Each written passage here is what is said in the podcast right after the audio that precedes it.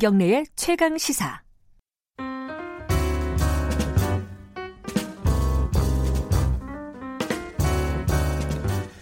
더 나은 미래를 위해 오늘의 정책을 고민하는 시간입니다. 김기식의 정책 이야기 식스센스.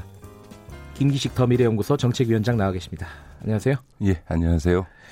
최저임금 아까 우리 여야 의원분들이랑 짧게 얘기를 했었는데 인상률이 1.5%, 네. 어, 뭐 역대 가장 낮은 인상률. 네, 네, 어, 네. 이렇게 얘기해서 뭐 이거 너무 낮은 거 아니냐? 외환위기 때보다도 낮은데 음, 네. 어떻게 보십니까 이거는? 소득주 성장을 표방했던 문재인 정부로서는 참 그 곤혹스럽고 그 어려운 국면인 거죠. 이제 네. 원래 이제 그 문재인 정부 출범하고 두 해에 걸쳐서 10% 이상 네네. 했다가 아, 조금 조정이 필요해서 작년에 2.87% 인상했고 사실은 올해는 이제 그거보다는 좀 높게 해서 하려고 했는데 예기치 않게 이제 코로나 19 음. 사태가 벌어지니까 어, 올해 임금, 그러니까 최저임금 인상률을 상향하기가 참 어려운 지금 이제 상황. 특히 이제 코로나19에서 가장 타격을 받은 분들이 자영업자 분들이고 이, 이분들이 이제 최저임금에 가장 직접적인 네. 영향을 어, 받다 보니까 어, 역대 최저라고 하는 소득주 성장을 추진하고 있는 정부로서는 참 당혹스러운 인상률이 결정됐다 이렇게 봐야 되겠죠. 일단 뭐 1만 원 많은 공약도 이제 지킬 현실적으로는 지키기가 어렵게 된 거죠. 예. 네. 근데 이게 사실은 어 최저임금이 결정될 때마다 음. 굉장한 어떤 갈등이 빚어지고 네, 네 그렇죠? 네, 네, 결정되고 나서도 여러 가지 뭐 평가라든가 이런 부분들이 극단적으로 좀 네, 네, 나뉘고 항상 이랬던 것 같아요. 이거 어떻게 해야 되는가 싶어요. 예, 어쨌든 이제 저도 이제 이번 결과는 좀 아쉽죠. 왜냐하면 음. 이제 코로나19로 어렵긴 하지만 그래도 IMF 경제 위기 때보다 어려운 건 아닌데 IMF 음. 경제 위기 때보다도 낮은 네. 최저임금 인상을 했다라고 하는 점에 있어서는 아쉬운 대목이다 이렇게 보는데요.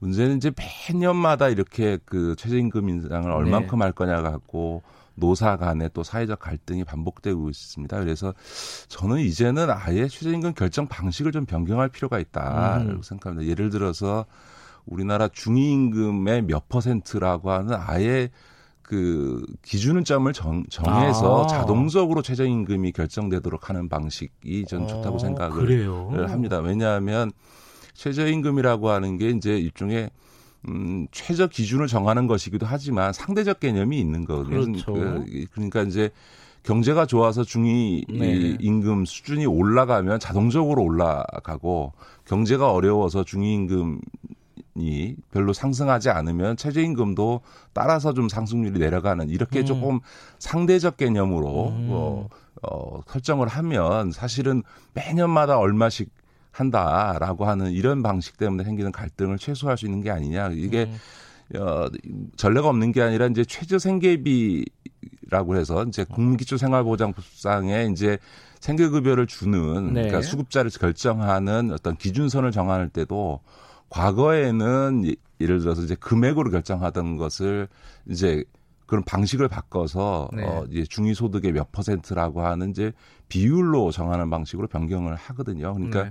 그런 것처럼 최저임금도 아예 그런 방식으로 변경을 하는 게 좋겠다고 생각이 아, 그렇군요. 들고요. 그러니까 이제 우리가 문재인 정부 처음 들었을 때는 우리, 우리나라 이제 최저임금이 중위임금의 한 40% 후반 정도로 낮은 편이었거든요. 지금은 네. 근데 이제 문재인 정부의 소득주 성장 정책이 성과가 없는 건 아니어서 중위 임금의 한 60%를 넘는 수준까지 지금 올라온 네. 셈이거든요. 이제 어, 급격히 올렸기 때문에 그래서 이제 지금은 그거를 이제 중위임금의 60%로 할 거냐 65%할 거냐라고 하는 부분에 대한 이제 합의만 이루어지게 되면 어, 매년 이렇게 반복되는 것은 좀 바꿀 수 있겠다 이런 생각은 좀 듭니다. 그럼 근본적으로 아예 이제 설정 방식을 네, 바꾸자. 네. 어. 그리고 좀 이런 면도 좀 생각을 해봐야 됩니다. 그러니까 예. 이제 사실 최저임금이 너무 부담이 된다고 얘기를 하는데 예를 들어 최저임금 1만 원 공약을 할 때만 하더라도 이게 최저임금 1만 원 하면 한 달 내내 더군다나 그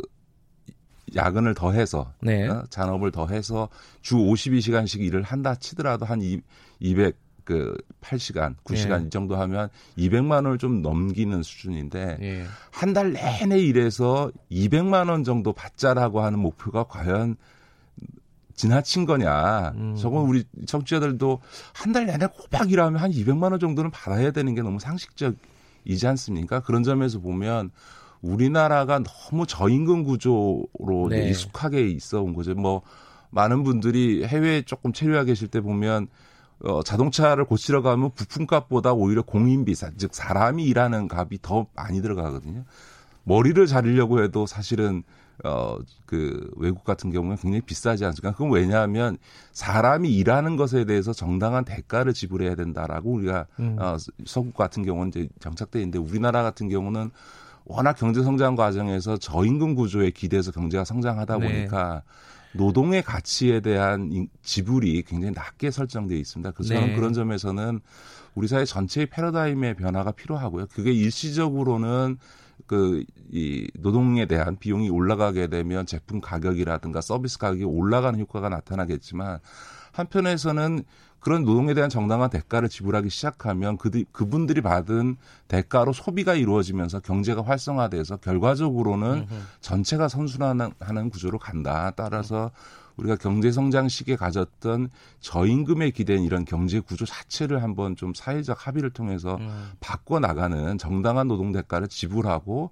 그거에 기반해서 소비가 이루어지는 이런 좀 구조의 전환도 저는 이제 중장기적으로 음. 국민적 합의하에 추진할 필요가 있다 이렇게 생각합니다. 근데 막 이렇게 단기적으로는 근데 지금 뭐 당장 자영업자들이 죽겠다 네네. 죽겠다 하잖아요. 네네네. 어, 뭐 알바 에 들어가는 돈이 너무 많다. 네, 뭐, 네, 뭐 네. 편의점주들 뭐 이런 얘기들 하고 뭐 주, 중소기업 중에서도 좀 영세한 중소기업은 그렇습니다. 그런 네. 인건비에 대한 부담을 호소를 한단 말이에요. 그러니까 이 부분이 참 어려운 것 그렇죠. 같아요. 그렇죠. 그러니까 이제 가장 어려운 두 계층. 그러니까요. 그러니까 소위 최저임금의 가, 대상이 되는 게 되게 비정규직이거나 중소기업 등 그러니까. 어려운 부분에 있어서의 네.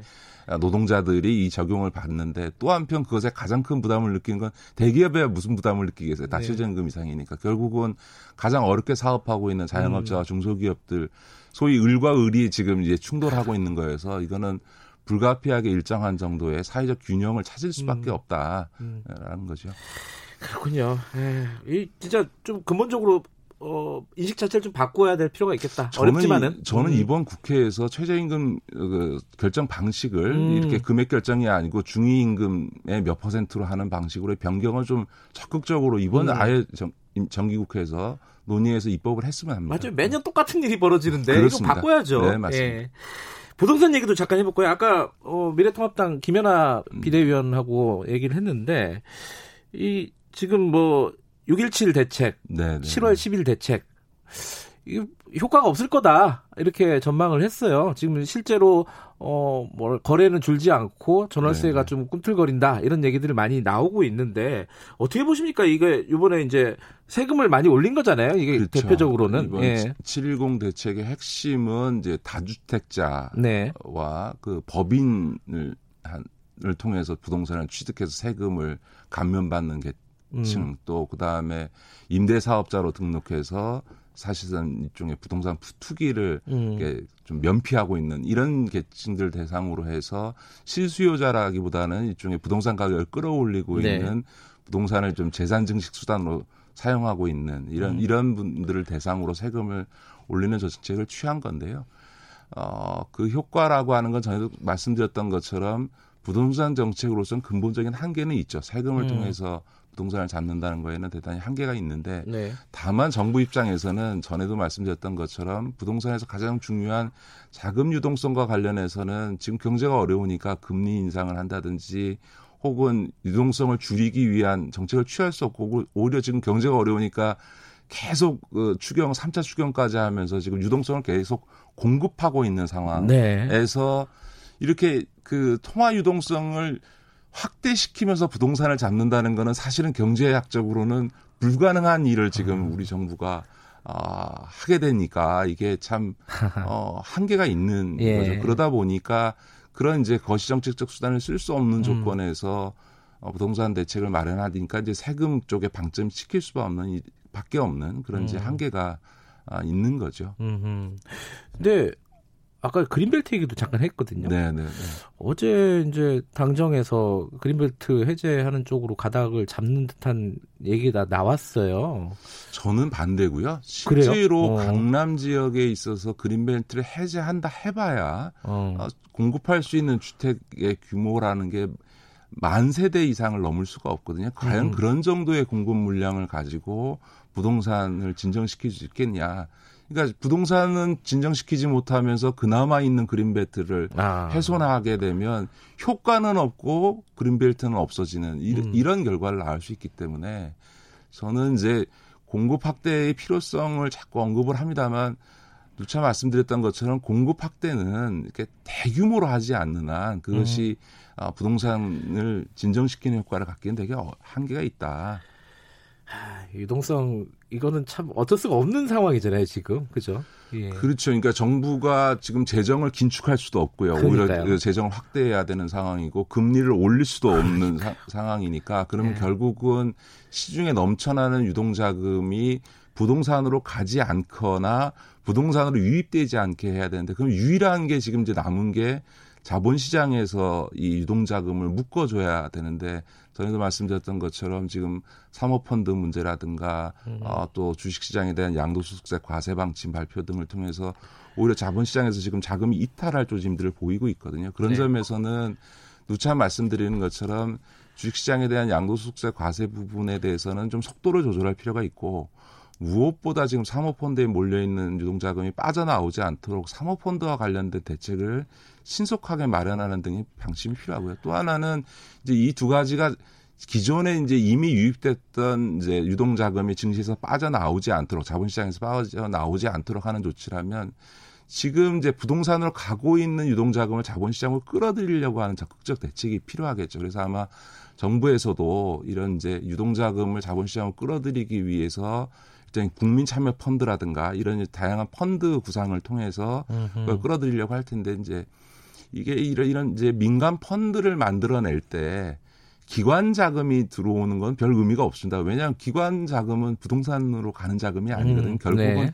개인 자금을 끌어들일 수 있는 강력한 유인책이 음. 필요하고요. 그거에서 핵심은 아무래도 이제 세제 혜택을 주는 음. 걸 거라고 보고 또 하나는 지금 이제 수익성 또 안정성에 대한 확실한 신뢰가 필요하거든요. 지금 네. 말씀드렸던 것처럼 사모펀드 넣었다가 지금 막 사기 사건으로 네. 도단위 돈이 깨지고 있는 상황이니까 무엇보다 자본 시장의 신뢰성을 높이기 위한 네. 조치가 함께 병행되지 않으면 정부의 적극적인 취지에도 불구하고 음. 효과를 발휘하기 어려운 부분이 있다. 그래서 그런 점에 대해서 정부가 좀 면밀히 검토했으면 좋겠습니다. 아, 이게 이제 어, 거기까지 생각이 미치기가 쉽지가 않은데 정부가 사실 급하니까 단기적인 대응을 내놓을 수밖에 없는 상황이잖아요. 네, 근데 네, 이제 네. 말씀하신 대로 좀 넓게 보고 어, 다른 방식으로 유동성을 어떻게 잡을 수 있는 방법을 좀 고민해 보자 이런 말씀이시네요. 경제 정책 중에 요번에 요번 주에 나온 것 중에 이제 가장 큰 뉴스는 한국판 뉴딜이었어요. 네네네. 뭐 그린 뉴딜, 디지털 뉴딜, 뭐 고용 안정망 강화, 뭐 대, 략 이제 네세 가지 얘기였는데. 네네.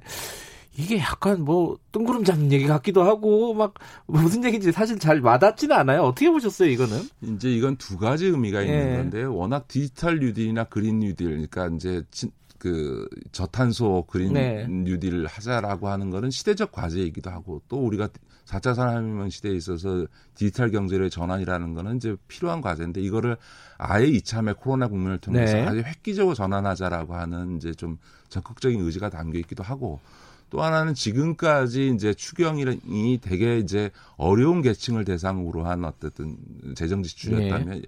생산적인 부분에 있어서의 재정 지출을 확대해서 그걸 가지고 이제 선순환하는 이제 음. 생산적인 부분에서의 어떤 재정 지출 확대 정책이다 이렇게 볼 수 있는데요.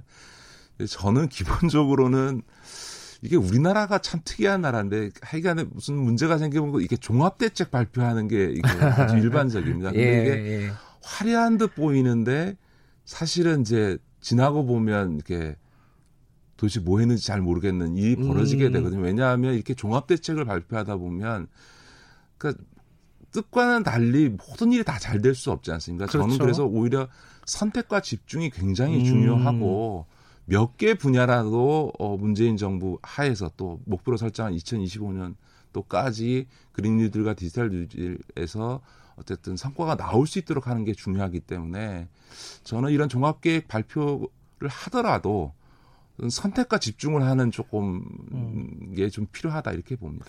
근데 이게 현실적으로 어, 내용을 잘 모르는 상황에서도 약간 공허하게 느껴지는 게 임기가 얼마 안 남았단 말이에요. 네, 네, 네. 근데 지금 발표한 정책이 연속성을 담보할 수 있겠느냐. 근데 이제 그린 뉴딜이나 디지털 어. 뉴딜은 정권의 성격과 상관없이 세계사, 세계적 음. 흐름에서 이제 갈 수밖에 없는 거기 때문에 차기 정부가 누가 돼도 저는 음흠. 갈 거라고 봅니다. 다만 네. 조금 아쉬운 점은 그린 뉴딜을 하면서 지금 유럽의 이제 자동차 강국들조차도 이제 2030년 되면 내연기관차를 다 셧다운 하겠다고 네네. 하고 네. 있, 거든요 그러니까 이제 어 탄소 배출에서 가장 중요한 원인 중에 하나가 네. 자동차이기 때문에 근데 이제 이번에 어 과감하게 2030년에 우리도 내연기관차를 셧다운 하겠다라고 하는 부분들을 표명했어야 되는 거 아닌가 이, 음. 이런 정도의 의지를 갖고 하는 거라면 저는 네. 그런 점에 있어서는 상당히 좀 아쉬운, 아쉬운 점이 있다. 있고요. 네. 디지털 뉴딜과 관련해서는 주로 이제 그 빅데이터, 네. 아, 개인정보 활용을 통한 빅데이터가 이제 핵심인데 여기서도 균형이 필요한 게 이게 개인정보에 대한 과도한 활용이